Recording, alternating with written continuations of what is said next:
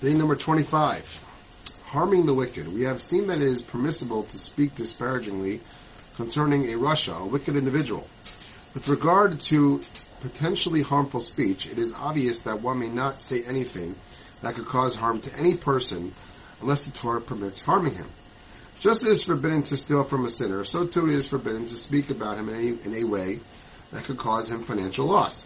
If, however, the potential harm is in the form of embarrassment, it would not be forbidden if the person is one whom we are permitted to embarrass, according to Torah law. This will be elaborated upon later. Points to ponder. The following is drawn from the writings of the holy Alshich. How can one speak before the King of Kings with a mouth which utters forbidden talk?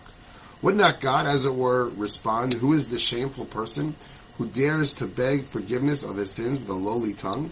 Would he dare serve an earthly king with vessels which are covered with grime? Surely the king would punish him severely for such disgraceful service. How can one contemplate singing the praises of psalms before the one who spoke and the world came into being, with a tongue which speaks evil talk?